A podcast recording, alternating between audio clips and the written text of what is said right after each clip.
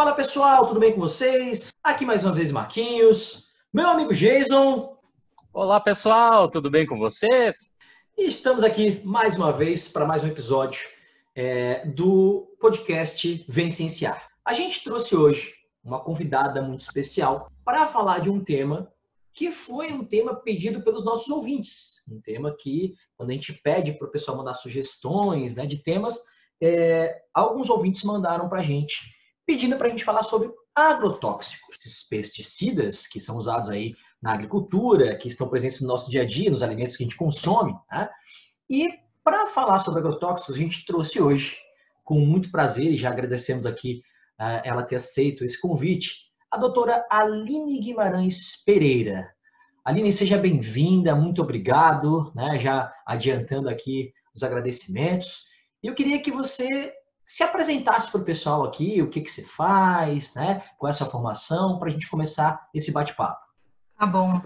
Obrigada, Marquinhos. Obrigada por me apresentar. Muito obrigada pelo convite. Queria agradecer a ti e ao Jason também. Eu estou muito honrada de estar aqui no Vem Cienciar e eu estou gostando muito de acompanhar. Então, para mim é muito legal estar aqui falando de um tema que eu gosto muito, né, que são os agrotóxicos. Eu sou fisioterapeuta de formação, fiz o meu mestrado nas neurociências, né, na UFSC, e o doutorado na biologia celular e do desenvolvimento, e eu estudei durante o doutorado os efeitos do glifosato, que é o herbicida mais utilizado em todo o mundo, que é o princípio ativo do Roundup. E agora no, eu estou atualmente faço parte do, do laboratório do GEIS, um laboratório de genética do comportamento da UFSC, e lá a gente tem uh, estudado os efeitos também do 2,4-D, que é um outro herbicida também muito utilizado no Brasil. Legal, Aline, legal. A gente, né, mais uma vez te agradece aí esse, essa disponibilidade e trouxemos você porque a gente sabe que você tem muito conhecimento na área para tirar algumas dúvidas que a gente tem, que eu e o Jason temos aqui sobre o assunto. Então, acho que você acompanha aí os nossos podcasts, já ouviu alguns episódios, né, Aline? Sabe que a gente faz uma entrevista com a galera, né? A gente vai sabatinando, vai perguntando. Então a gente vai começar aqui a, a explorar o teu conhecimento. Manda ver. Vamos lá. Bom, primeiramente, eu queria que você definisse para a gente, Aline, o que são agrotóxicos. Os agrotóxicos, né, de, de uma maneira geral, eles são compostos, né, formulações que tem um princípio ativo, né, um, um composto que, que, tem um, que consegue induzir uma toxicidade em algum organismo, e eles são usados, então, com o objetivo de controlar uh, alguma praga, algum organismo que é considerado indesejável ou nocivo para um cultivo, né? Basicamente são compostos então químicos, né, que levam à morte de, de um organismo alvo de controle. É, como podem ser esses agrotóxicos? Agrotóxicos. Então a gente tem várias classes. A gente tem classes de herbicidas, que são os compostos que conseguem matar plantas ditas infestantes, né, que elas competem por nutrientes na lavoura. Também popularmente chamadas de ervas daninhas, Uh, a gente tem também inseticidas que, que matam insetos, né, que podem se alimentar dessas lavouras. Agora a gente está tendo aqui o caso do, da nuvem de gafanhoto, né, que está se aproximando do Brasil. Então, já aviões preparados com toneladas de inseticidas para jogar no, no, Rio Grande do Sul, e isso já foi feito na, na Argentina também. A gente tem outras classes, como fungicidas, que matam fungos, que podem prejudicar o, o rendimento da lavoura acaricidas que matam ácaros e, e aí vai, né? Também são considerados uh, os rodenticidas, né, que matam roedores, e de acordo com a lei que regulamenta né, e define o que, que são agrotóxicos, eles também uh, uh, classificam como agrotóxicos substâncias que são desfoliantes, dissecantes, né, que promovem, eles conseguem secar o, a planta para acelerar o processo da, de colheita. E assim também como estimuladores e inibidores de crescimento da, de plantas. Então, esses são, né, não sei se eu consegui definir uh, da melhor forma, mas a gente define os agrotóxicos como produtos químicos que controlam organismos-alvo, né, alvo de controle para aumentar o rendimento da lavoura. Mas isso não é usado só lá na lavoura, né? Os agrotóxicos são usados também em áreas urbanas, eles são usados em pastagens. Por exemplo, o 2,4-D, que é o, herbicida que eu uso, ele é usado para uh, combater dicotiledôneas, né? Então, eles usam em pastagem também para deixar as gramíneas, que ele não tem atuação, e, e tirar o, o, essas espécies que não são alimento para o gado, né? Então, também são usados de, né, no, no, controle de ervas. É realmente uma satisfação bastante grande para mim, né, ter aqui hoje a presença da, da doutora Aline, porque como ela comentou inicialmente aqui, ela está atualmente num estágio pós-doutoral no meu laboratório, né, então temos desenvolvidos é, trabalhos interessantes estudando justamente o efeito do 2,4-D, né, de um agrotóxico em um modelo animal, no caso o zebrafish. E também porque eu estudei bastante sobre agrotóxicos, Marquinhos, no meu ensino médio. eu fiz uma feira de ciências, afortunadamente, e nós ganhamos essa feira de ciências, uma das três que eu ganhei, justamente com o tema agrotóxicos. E... Olha só. Legal, né? Olha, conheço o Jason há 20 anos e não sabia dessa, desse evento da vida dele. Você que legal, vê? nem eu, na verdade. É, sou tricampeão de feira de ciências, né? Então os agrotóxicos Olha me impulsionaram só. um pouco aí para a carreira científica. Legal, legal. Legal. Mas saudosismo à parte, então, quando a gente estudou bastante né, os agrotóxicos lá no segundo grau para falar justamente na Feira de Ciências, né, para montar o nosso stand, nós tivemos contato com profissionais que nos ofereceram livros ou contaram histórias da Revolução Verde, que aconteceu ali pelo século no século passado, ali pra, né, pela década de 50, pela década de 60. E essa vai ser a minha primeira pergunta para ti, Aline. Você explicou muito bem o que são os agrotóxicos, deu a sua definição, né? E, e contou um pouquinho para que eles servem. E aí, é, a dúvida que eu tenho especificamente para colocar para ti nesse momento, existiria, seria possível um mundo sem agrotóxicos? Existiria como nós termos lavouras, como você colocou aí, monoculturas, ou mesmo ali não serem utilizados os agrotóxicos nesse uso mais caseiro, ali para matar a erva daninha no jardim, algo assim? Ou seja, para que sinceramente que foram inventados os agrotóxicos? Por que, que eles existem na, na história da humanidade desde o século passado? Até onde eu sei, eles existem para que tenha mais lucro, né? A, a princípio, uh, existe um, é uma forma de pensar de que a Revolução, veio, a Revolução Verde veio para acabar com a fome no mundo, né? Mas hoje a gente sabe que não é bem assim, né?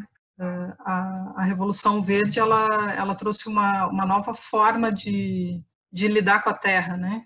Aumentando, basicamente, os, os rendimentos da produção agrícola. Então, a gente usa sementes que foram desenvolvidas geneticamente, que foram aprimoradas e, e hoje em dia, né, mais recentemente, organismos geneticamente modificados, né, os transgênicos. Usamos muitos fertilizantes, né, para porque a, a terra ela, ela também é viva, né. Então, com a utilização sistemática de agrotóxicos e e plantações de monocultura, a gente acaba matando a terra. Então, é, são necessários fertilizantes para aumentar a produtividade e também o maquinário, né? Desenvolvimento de, de um maquinário que faz com que a, a, produção seja mais efetiva e mais rápida, né?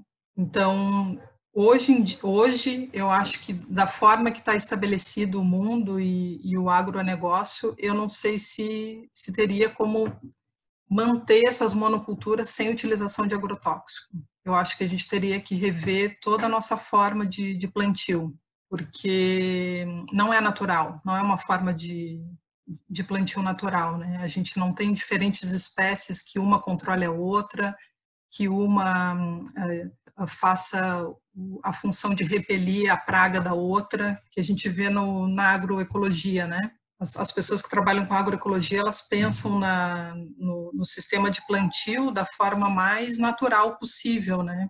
Então, tem diferentes espécies ali, tem, existe uma, uma simbiose entre elas e elas se ajudam, né? Então, uma usa mais, fó, mais fósforo, a outra usa menos, a outra usa mais nitrogênio, e assim elas vão permutando nutrientes e atraindo alguns organismos que, que também são ótimos para a plantação, né? Quando a gente usa, quando a gente tem uma monocultura com uso intensivo de agrotóxico, a gente mata tudo que tem no entorno. Então, por exemplo, você usa um inseticida, você mata uh, não só o, o, gafanhoto, no caso, que foi o exemplo que eu usei, você vai matar as abelhas também, e as abelhas são super importantes para a polinização.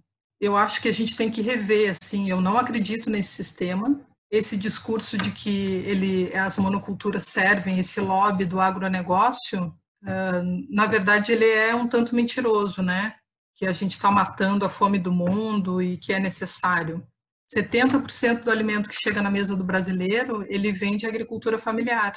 Então, quando a gente vai no mercado e compra lá o tomate, a cebola, a alface, ele não vem do, do, do, do super agronegócio das monoculturas. Ele vem do, do agricultor familiar que está ali em São Bonifácio, que está aqui perto e que está plantando. Uma porcentagem muito grande do que a gente produz no agronegócio no Brasil é para exportação. E não é para alimentar quem está lá na África passando fome.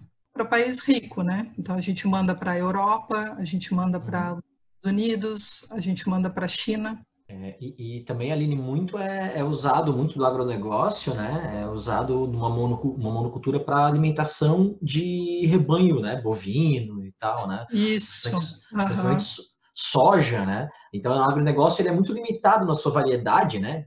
Tu me corrija se eu tiver, tu, tu, conhece muito mais da área do que eu, mas, né, imagino eu, pelo que a gente conhece, estuda, né, é, é um pouquinho da, desse, dessa área, ele é muito limitado na diversificação, né, da, da, das culturas, é pouca coisa que eles produzem em larga escala, assim, né, como você falou, a agricultura, a agricultura familiar é muito importante ainda, né. É, basicamente a gente tem aí as monoculturas é soja, milho, algodão, Uh, que mais? Cana-de-açúcar. Arroz então, pode ser considerado monocultura também, talvez? Eu acho que sim. Uhum.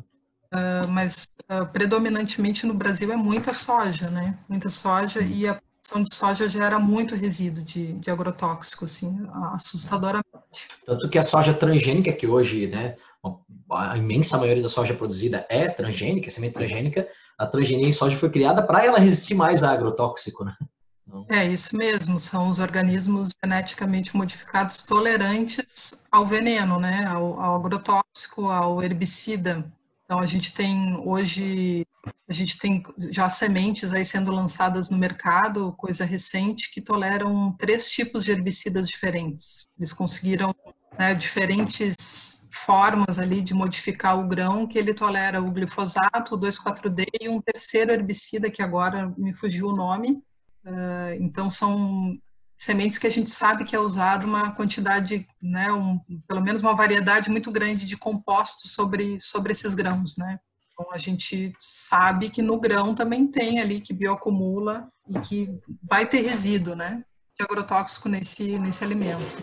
O Aline, e só para complementar uma fala tua, né, que você falou que a maior parte da monocultura não, não é usada para alimentar, para tirar a fome das pessoas, né, exatamente, uh, e para exportação e tal.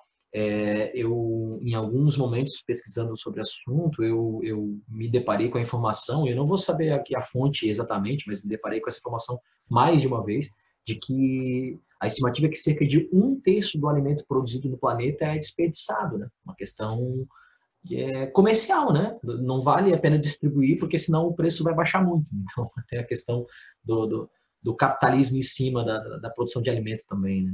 Isso. É, com certeza, com certeza. O desperdício alimentar é muito grande, né? E aí a gente fica repetindo essa, essas falsas verdades, né? De que precisa da, mono, da monocultura para... Porque senão a, né, o, o, mundo vai passar fome.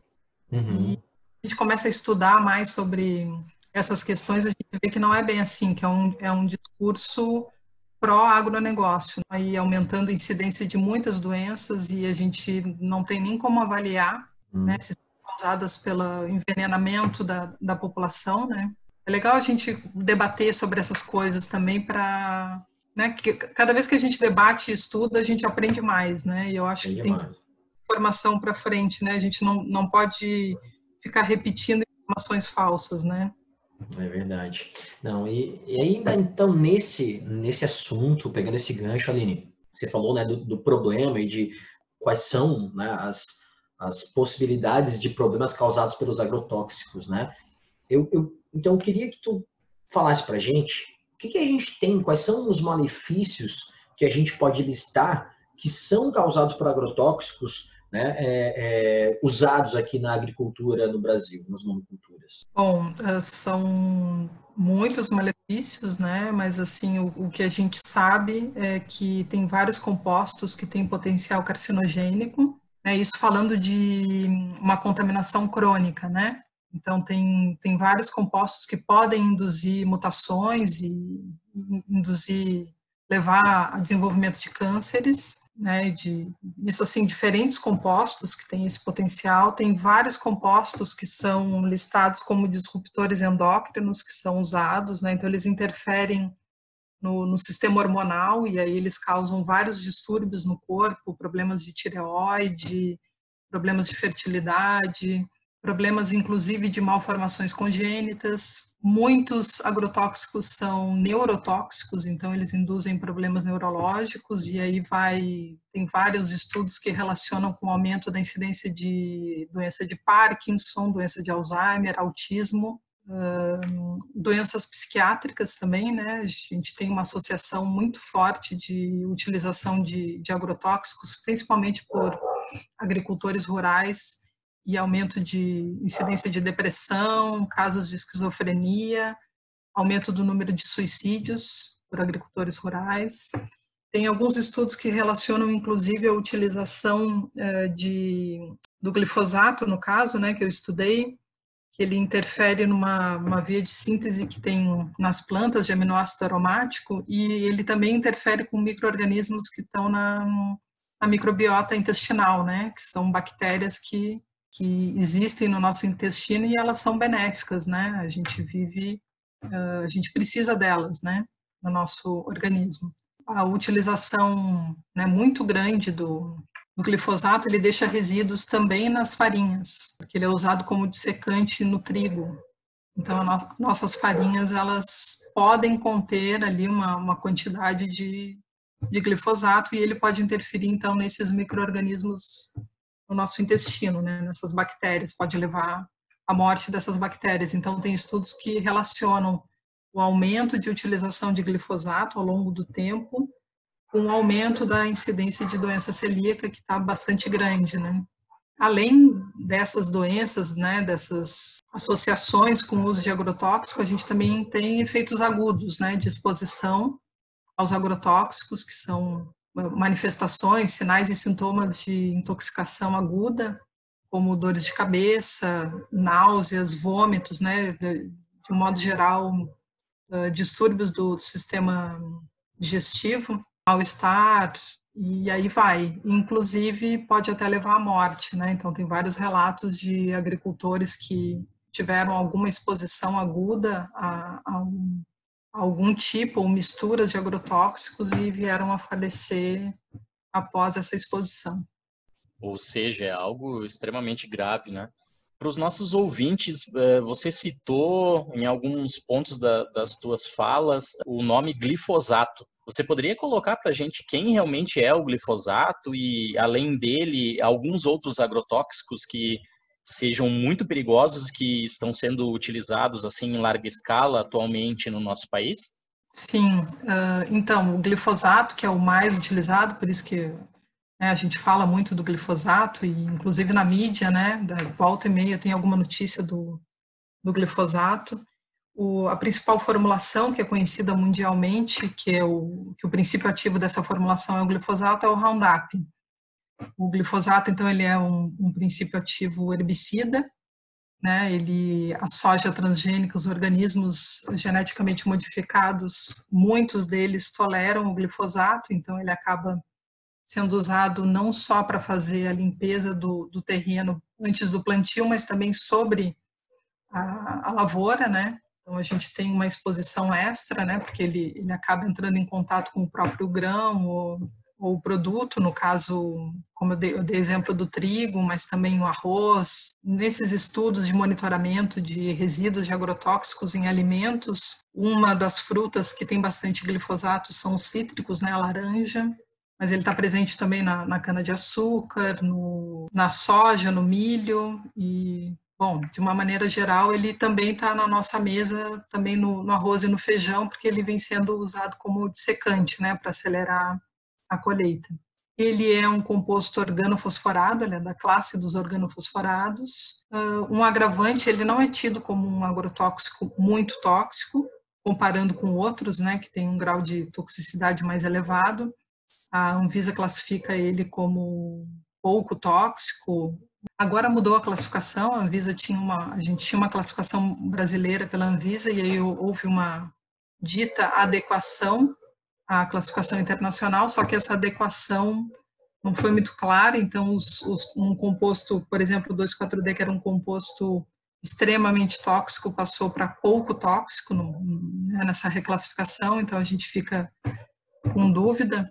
Agora eu não sei dizer qual é a, a classificação dele, a nova classificação, mas ele era tido como um, um composto de classe 4, que é um composto pouco tóxico o, qual é o principal problema do glifosato? É a grande utilização do glifosato, né? Ele está presente na água, ele está presente nos alimentos e a gente está sendo sistematicamente muito exposto ao glifosato. Então, esse é um grande problema. Recentemente, ele foi uh, definido como potencialmente carcinogênico pela IARC, que é uma agência de que investiga né, compostos potencialmente carcinogênicos dos Estados Unidos, vinculada à Organização Mundial de Saúde. E aí teve uma, uma resposta forte, né, principalmente do, do agronegócio, uh, validando ele como um composto seguro. Ele foi reavaliado também pela Anvisa, essa reavaliação levou uns 12 anos para ser concluída, e agora ele, ele teve a, a reavaliação aprovada, então ele continua em uso no Brasil, e eu acho que um dos principais problemas é, é esse, assim, é que a gente está sendo muito exposto ao glifosato e a gente tem uma legislação muito permissiva. Bom, a gente tem uma portaria do Ministério da Saúde que ela diz que a gente pode uh, tomar na nossa água potável para consumo humano uma concentração de 500 microgramas por litro de glifosato todo dia. 500 microgramas por litro se a gente pensar num, num adulto que consome 2 litros de água por dia, né, uma média, a, a, o nosso Ministério da Saúde está dizendo que a gente pode ingerir mil microgramas por dia, né, que é uma miligrama de glifosato todos os dias da nossa vida e que isso é ok, que isso não vai causar nenhum dano. E ao mesmo tempo a gente tem uma agência que está nos dizendo que ele ele tem um potencial carcinogênico, ele é provavelmente um composto carcinogênico. Então isso é bastante complicado, né? Quando a gente pensa no Brasil e, e na nossa água que está sistematicamente contaminada, né? A gente vem acompanhando alguns órgãos aí que, que fiscalizam, né, a contaminação de água. Florianópolis não está fora de, desse né, desse panorama bem negativo, né, de 27 agrotóxicos que foram detectados, né, que foram testados na água de Florianópolis no período de 2014 a 2017, os 27 agrotóxicos estavam presentes na água no município de Florianópolis. Então, a gente tem aí um, um quadro de uma contaminação de água que é geral, assim, que é uma porcentagem muito grande de municípios no Brasil. Então, isso é bastante preocupante, né? Quando a gente pensa que muitos desses compostos têm um potencial tóxico e que pode estar induzindo silenciosamente agravos, né, sobre a saúde do, do brasileiro. Uh, também entre esses agrotóxicos aí considerados perigosos, né, que o Jason perguntou, a gente tem uma classe de, de compostos que são os organoclorados, né, que eles têm uma molécula de cloro, né, que se liga ao carbono, na, na, na molécula mesmo do composto. E, uh, esses organoclorados, de uma maneira geral, eles são considerados compostos bastante tóxicos. Por quê? Porque eles são uh, estáveis no meio ambiente, eles são bastante persistentes, eles ficam bastante tempo no, no ambiente, então a gente tem muito contato com eles. E um agravante é que eles são lipofílicos, então eles acumulam no tecido adiposo, né, nas gorduras, e eles acabam, ah, com o tempo, bioacumulando na cadeia alimentar. Além disso, uh, estudos têm mostrado que, principalmente agricultores e seus familiares, eles, uh, em estudos de biomonitoramento, eles apresentam né, esses compostos organoclorados no sangue, no leite materno e, e, e por diante. Né? Então, a gente são compostos que eles persistem no ambiente e também nos organismos. E uh, eles são muito associados com o desenvolvimento de câncer e também são tidos como disruptores endócrinos, né? Eles interferem no, no sistema hormonal. Dentre eles, o que a gente estuda no laboratório é o 2,4-D, que ele é um organoclorado. Ele era classificado até então pela Anvisa, né? Como eu falei, essa outra classificação mais uh, antiga, que agora mudou recentemente.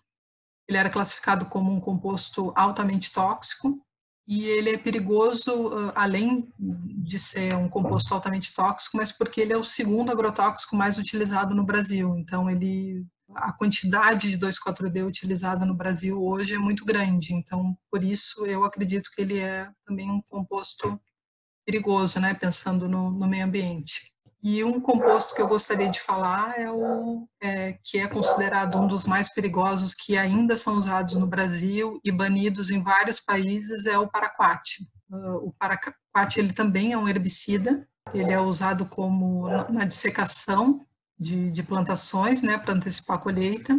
E ele vem sendo, ao longo dos anos, já há muito tempo, associado com doença de Parkinson, mutações genéticas e a intoxicação aguda por paraquat pode causar morte por insuficiência pulmonar, né, se ele for, for inalado.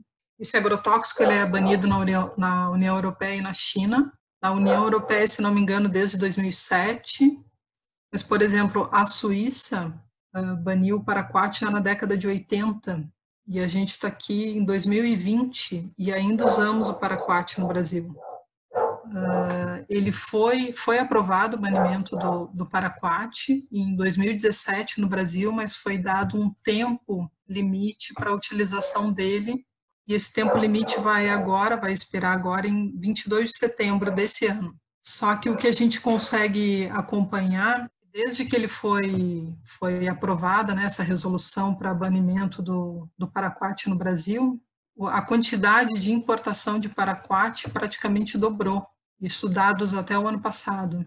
Estão mostrando que, um, os produtores de paraquat, que estão lá, a Suíça produz paraquat, a Inglaterra produz paraquat, são locais que é onde já é banido, eles fazem a, a, dita desova, né? Então eles, o Brasil vai banir o paraquat, então vamos mandar paraquat para lá. E aqui, né, no Brasil, os produtores começam a estocar né, o produto porque não foi definida uma data uh, de uh, para diminuição da importação. Então eles deixaram deixaram solto. Então, ele vai, pode ser usado até o dia 22 de setembro e não foi definido desde 2017, quando foi aprovada a resolução, um plano de diminuição da importação até o banimento. Então, o que a gente está vendo e, e, acompanhando é um aumento da importação de paraquat. Bom, o, o, como eu falei, ele é um composto muito tóxico, tem vários relatos de, de morte por exposição a paraquat e, pessoas que ficaram com muitas sequelas. E, e é assim, e agora o que o mais vergonhoso é que a gente tem uma, uma frente parlamentar da, da agropecuária que está fazendo, está tentando reverter essa essa resolução, argumentando que uh, a, o banimento do, do paraquat vai gerar um prejuízo muito grande no setor agrícola. Então, eles estão tentando, talvez consigam, né? A gente não sabe o que, que vai acontecer, a reversão dessa resolução e estender ainda o tempo de uso do paraquat no Brasil. Bom, além do paraquat, aí falando de compostos uh, perigosos, a gente tem os vários inseticidas e tal, mas aí se a gente for entrar em todos, a gente vai vai passar aqui o tempo todo falando deles, né? Porque tem vários compostos que têm um potencial bastante uh, tóxico, né? E que são usados. Ah, então, Aline, é, a gente fica, eu fico muito preocupado, muito triste, né? Com essa com essa constatação, porque isso não é uma opinião, né? Isso é uma constatação, são fatos, né? E uma coisa que eu acho que é interessante gente citar aqui é que, claro, que o cara que é agricultor, ele está mais exposto, né, a, a, a, esses agrotóxicos e tal. Mas a gente que é consumidor também, né, como você deixou bem claro, eu só queria reforçar aqui, ao longo do papo você deixou isso claro, a gente que é consumidor do produto também está é, é, é, exposto a isso, né? Está na água, está no, no, no, alimento que a gente come e tal, né? E, e é muito complicado para um, por exemplo, eu tenho uma opção, eu e a minha companheira aqui nos últimos tempos, de procurar produtos orgânicos. Só que às vezes tem produtos que a gente não acha orgânico e quando acha o preço é muito caro, muito alto. Então, com certeza, a maior parte da população não tem acesso a isso. Né? É, é, é difícil para um agricultor orgânico competir com a agricultura normal, vamos chamar assim, com agrotóxicos. Né? É, e aí eu queria, né, ainda nesse assunto aqui, te perguntar o seguinte. Uh, você deixou bem claro aqui que a gente está indo na contramão do mundo, né? Enquanto os países estão tendendo a diminuir o uso de agrotóxicos e proibir alguns agrotóxicos, a gente está aumentando o uso e está é, é, aceitando o uso de agrotóxicos que são proibidos em várias partes do mundo e aqui no Brasil não são. Né? Eu queria é, é que você comentasse para a gente aqui, Aline, por que, que nos últimos anos o Brasil vem batendo recordes de registro de agrotóxicos? Por que a gente tem aumentado a quantidade de agrotóxicos que são utilizados na agricultura? Nós temos aqui na nossa realidade política, a gente tem uma, uma bancada ruralista que legisla em causa própria, né? Então, muitos dos nossos representantes parlamentares são pecuaristas ou são envolvidos diretamente no agronegócio, né? Com por exemplo, importação de, de agrotóxicos, são importadores e então estão envolvidos diretamente. O que a gente vê também é um aumento de créditos agrícolas subsidiados pelo governo, né? Isso também é grave, né? Porque a gente não o agronegócio é um, é um negócio, né? Então era para ser um negócio também para o governo, o governo era para ter uma tributação, né? A gente, o que a gente vê é uma grande tributação em, em países desenvolvidos, né, para a utilização de agrotóxicos, e aqui a gente vê um afrouxamento desses tributos, né, inclusive isenção de tributos fiscais, então tem realmente um incentivo. E, e acaba promovendo o barateamento desses insumos, né. Então, a gente tem muitos incentivos para a utilização de agrotóxico no Brasil. Então, esse é um dos motivos, né, que promovem aí um, um, um aumento muito grande do, uso de agrotóxicos no Brasil. O Brasil é considerado um dos maiores consumidores no mundo né, em montantes de agrotóxicos. Uh, além disso, a gente tem uma política de liberação de agrotóxicos. Em, eu recentemente fiz um levantamento que eu estava agora em junho escrevendo e fiz um levantamento. Em 2019, a gente teve um total de 474 novos registros de, agrotóxicos liberados no Brasil, isso só em 2019. E em 2020, de janeiro até maio, que foi o dado que eu consegui na época, a gente já tinha 150 registros só desse ano. Mais 150, né? É um número muito grande. E muitos desses compostos, eles são banidos na União Europeia, por exemplo. Bom, além disso, a gente tem também, né, que a gente deve levar em consideração para pensar nesse aumento do uso de agrotóxicos, a resistência de, de várias espécies aos agrotóxicos. Chega uma hora que as espécies, elas usam mecanismos para resistir à grande utilização de agrotóxicos, então a gente sabe que uh, espécies infestantes, né, ditas ervas daninhas, elas acabam criando resistência. Então, tem várias espécies que criaram resistência ao glifosato ao longo do tempo. Então, faz com que uh, os agricultores eles usem mais agrotóxico né, para controlar essas espécies, além de uh, novos agrotóxicos e misturas, né, para controlar essas, essas espécies. A gente consegue observar que teve um aumento muito grande na utilização de agrotóxicos depois da, da aprovação do uso de culturas transgênicas no Brasil. A gente tem um, um aumento exponencial assim depois da, da introdução dos organismos geneticamente modificados. Por quê? Porque eles toleram os agrotóxicos, né? Então, a, a partir do uso do, do, dos transgênicos, a gente vê que tem, teve um aumento também associado a essas culturas, né, justamente por isso, porque elas são tolerantes, então é, são usados é, né, uma, uma, quantidade maior de agrotóxicos nessas culturas. Eu acho que isso dá, dá um panorama assim que vai desde o político até o biológico, né? São várias questões que fazem com que o Brasil seja um dos maiores uh, consumidores de agrotóxicos do mundo, né? Sensacional a resposta, Aline. Realmente concordo contigo. Você deu um panorama aí do biológico ao político, né? Cobriu de cabo a rabo, como a gente diz na gíria. Acho que ficou claro para todos os nossos ouvintes que o problema é muito grave, né? Eu comecei a minha fala aqui nesse episódio citando justamente que eu estudei sobre os agrotóxicos lá no final do século passado, quando eu fazia né, o, o ensino médio para intuitos de feira de ciência e eu fiquei também, assim como o Marquinhos, triste escutando uh, o teu relato, Aline, porque eu vejo que a gente regrediu em muitos pontos, né?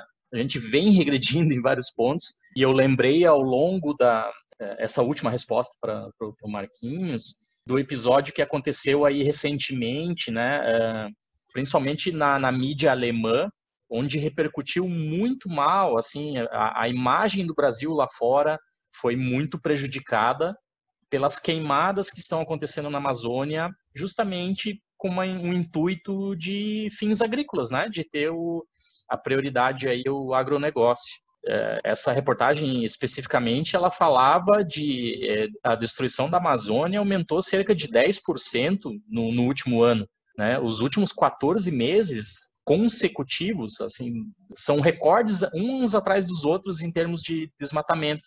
E aí ocorreu uma certa pressão né, de alguns países europeus é, ameaçando até banir algum tipo de, de, importação de produto proveniente do Brasil se o Brasil não tomasse uma medida urgente né, para frear esse desmatamento. E o governo, né, eu estou até dando uma risada aqui porque assim é, é uma coisa um pouco absurda. O governo lançou, o governo federal, né, na, na, na semana passada lançou aí um, um decreto proibindo queimada na Amazônia por 120 dias, né? Ou seja, daqui a Nossa. daqui a 115 dias vai estar permitido queimar a Amazônia de novo para plantar soja, né? É, são coisas absurdas realmente que que vem acontecendo. Enfim, é, eu queria saber, Aline, para a gente não ficar tão triste aqui com tantos relatos ruins, né? o que que a gente é. pode passar de perspectiva para os nossos ouvintes, no sentido de, de, que a gente tem, então, uma vida mais saudável, né? É, uma vida que dependa menos de agrotóxico, uma vida que incentive menos esse agronegócio. Eu acho que já ficou claro para todos os ouvintes, realmente estamos penalizando o meio ambiente e estamos causando efeitos deletérios à nossa saúde devido ao agronegócio. Então, acho que a gente pode eleger acho que várias uh, medidas, né, que a gente pode fazer enquanto enquanto sociedade, mas também enquanto cidadão, né. Uh, queria até falar, aproveitar a oportunidade, o Marquinhos comentou do preço do, dos orgânicos, a gente sabe que são produtos mais caros, né, uh, mas, por exemplo, eu faço parte de um, de um sistema que chama a Comunidade Sustentando a Agricultura Familiar, que é muito legal e, e que assim a gente, né, a nossa família já não se imagina fora desse sistema, assim, porque a gente está muito inserido e gostamos muito, né? Então, como é que funciona? A gente, nós somos 20 famílias aproximadamente e a gente pega uma cesta de produtos orgânicos por semana e aí nessa cesta vem desde legumes, frutas, tubérculos, verduras. Às vezes vem um chazinho gostoso, assim, menta. E, e aí toda semana a gente tem direito então a uma cesta, né? E paga um valor X todo, todo mês, né?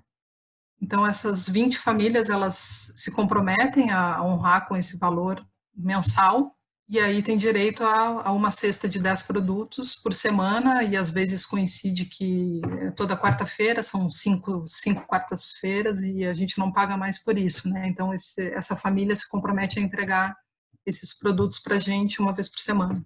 E aí é um, a gente acaba virando um, uma, uma, pequena comunidade, assim, que a gente ajuda o agricultor familiar a se manter, então ele conta com aquele valor, ele não fica dependente de uma feira, por exemplo, para vender o produto, ele não fica com o produto encalhado, ele se organiza de uma forma até a produção já pensando na destinação dela para essas 20 famílias e mais para a destinação própria. Uh, essa família que, que traz os produtos para a gente, eles estão associados com outras famílias que também são produtores orgânicos. E, e aí, por exemplo, às vezes eles não têm os 10 produtos para todo mundo, então eles pegam morango da vizinha, que também produz morango orgânico, e ovos, e, e aí vai isso funciona de uma forma muito legal e a gente se sente também incentivando a agricultura familiar, né, que eu acho muito importante. Então, acho que é, é desde o do micro, assim, e, e, esse custo, ele, ele, eu vejo que ele não é mais alto, né, porque a gente tem um, um, um contato direto, a gente não tem atravessador. Então, a gente compra direto do, do agricultor, de quem está produzindo. É claro que não, eu não consigo dar conta de, de todas as alimentações, principalmente agora, na época da pandemia, que a gente está fazendo todas as refeições em casa. Então, por exemplo, cebola falta, eu compro no mercado, tem, tem alimentos que eu, que eu compro no mercado. Mas é, é o micro ali, é o, é, é o que a gente pode fazer na, na sociedade, assim, e que eu acho que está funcionando muito legal. Bom, isso é um ponto, né?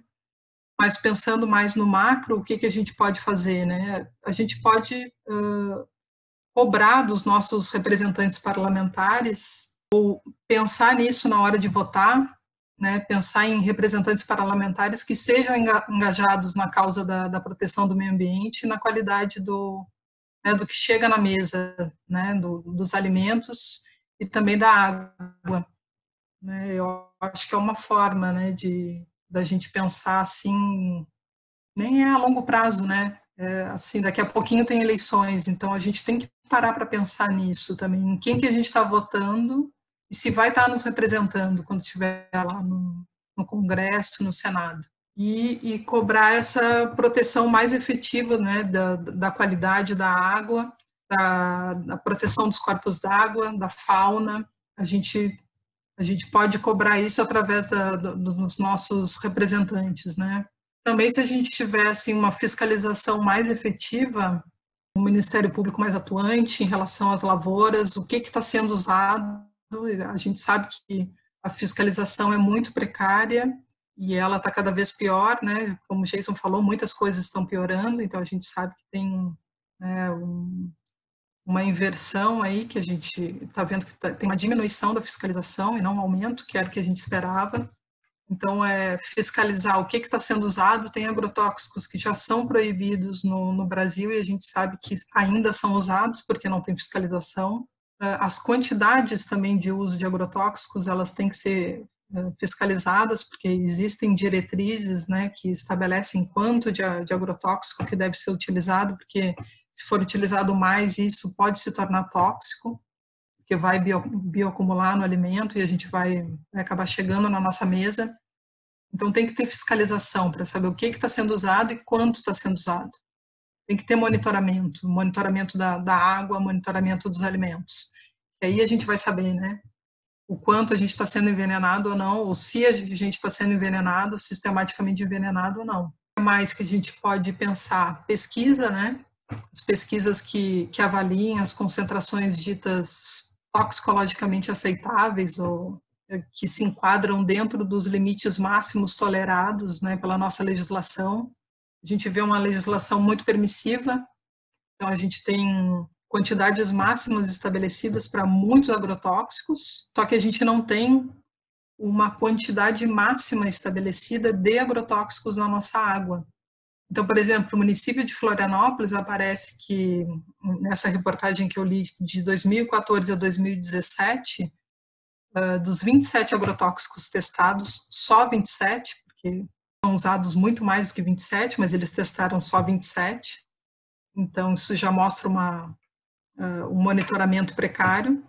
Então, dos 27 testados, os 27 foram detectados na água, só que estavam dentro dos limites aceitáveis. Só que esses limites, a gente sabe, e eu já, já verifiquei na, na minha pesquisa, por exemplo, de doutorado, que a concentração dentro do limite aceitável, às vezes ela é tóxica.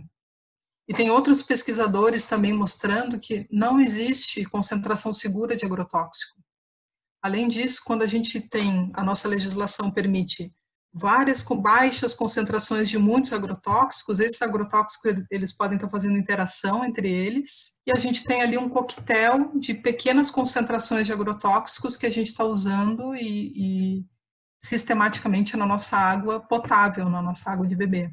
Então, a gente tem que ter pesquisas que avaliem né, essas concentrações ditas uh, seguras e que refutem, né, e que coloquem, uh, que questionem, né, se é realmente seguro ou não. Eu acho que uma coisa, assim, agora pensando no, no micro, né, mudanças nos hábitos de consumo, eu acho que é importante também a gente pensar cada um, assim, o que, que a gente pode mudar, né? Uh, utilização de transgênicos, por exemplo. Uh, óleo de soja na minha casa não entra mais há muitos anos, eu não uso óleo de soja de jeito nenhum. Tem muito resíduo de, de, de não só de glifosato, mas de outros compostos químicos ali, realmente não faz bem. É, é lógico que a gente acaba consumindo óleo de soja quando vai comer na rua, vai comer no restaurante, porque é o óleo mais utilizado, é o mais barato vai comer uma fritura, uma batata frita na rua, lógico que você está consumindo, né? Mas eu acho que são esses pequenos hábitos que eh, de consumo que a gente pode pode ir mudando, assim, né? Uh, transgênico, evitar ao máximo e uma outra coisa assim que a gente pensa na academia, né, educação e divulgação científica, né? O que vocês estão fazendo é muito importante, né? educação, esclarecimento, levar informação para a comunidade, para a população, isso é muito legal. Eu acho que quanto mais a gente souber dos nossos direitos e de como as coisas funcionam na verdade, mais a gente pode se posicionar e lutar por mudanças. Né? E aí também os movimentos sociais, né, que são importantes para mostrar né, para os nossos representantes que estão lá no, no governo, né, no, nos representando, que nós não aceitamos e não queremos continuar sendo envenenados sistematicamente como nós, nós estamos. E a gente se importa com isso e, e nós não queremos.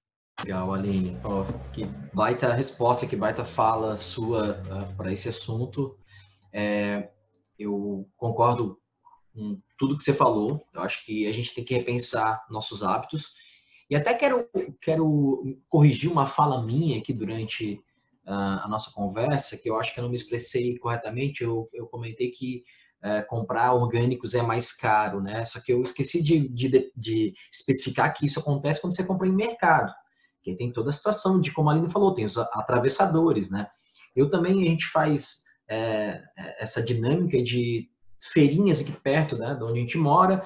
Tem até algumas que você encomenda antes e vai buscar. Então, sempre na, perto da sua casa, de onde você mora, vai ter agricultor orgânico, vai ter gente oferecendo esse serviço, feirinha pequena que funciona lá no sábado, né? Ou então lugares que, como a gente faz aqui, a gente encomenda e só vai buscar e que tem um preço bem acessível e basicamente o mesmo preço de você comprar um produto normal no mercado. Acho que é, dá um pouquinho mais de trabalho, né, Aline? A gente faz essas coisas, tem que correr um pouquinho atrás, só que tu melhora a saúde da tua família e, e tu é, é, fomenta um negócio né, familiar de alguém que está trabalhando ali para o seu sustento. Então, acho que isso é bem Exatamente.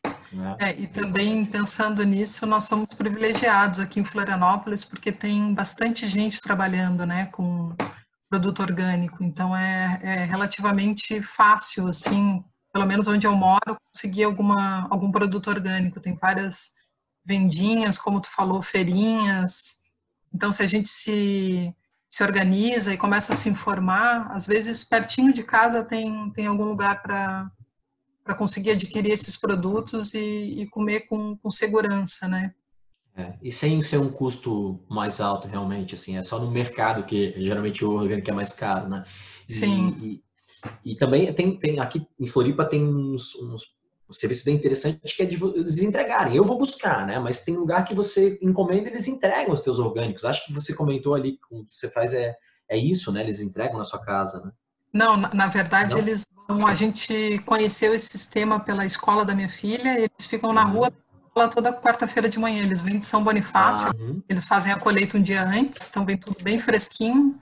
E aí eles na rua e estacionam lá o, o veículo deles e entregam os, os, produtos. E é muito bom, né? Muito bom. Ah, legal. É, tem uma coisa parecida aqui, aqui eu moro na região continental de Florianópolis, aí tem um, um, um, grupo que você paga por mês também, todas as semanas eles entregam, mas eles entregam na sua casa. Então, tem, tem várias opções. Se procurar, você vai achar, né? Olha, só queria agradecer muito a Aline, né, por ter feito toda essa revisão bibliográfica, por ter falado de uma maneira tão básica um assunto tão importante e tão complexo. Muito obrigado, Aline.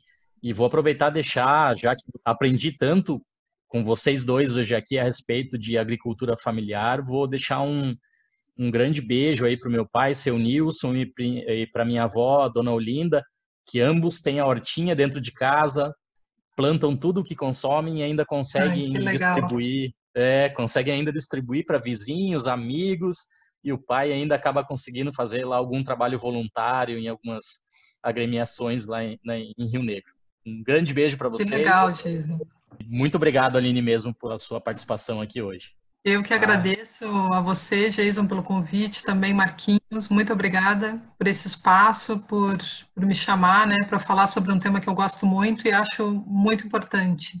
Então, muito obrigada a vocês dois. Aline, a gente que agradece, né, como o Giso falou, todo o seu empenho aqui com muita propriedade, tá? muita propriedade mesmo, assim, ó, é, eu tirei várias dúvidas de verdade, né? Porque apesar da gente trabalhar no, na área, não é a nossa especialidade, é sempre legal falar com um especialista da área. Agradecemos a sua participação, Aline, a sua disponibilidade.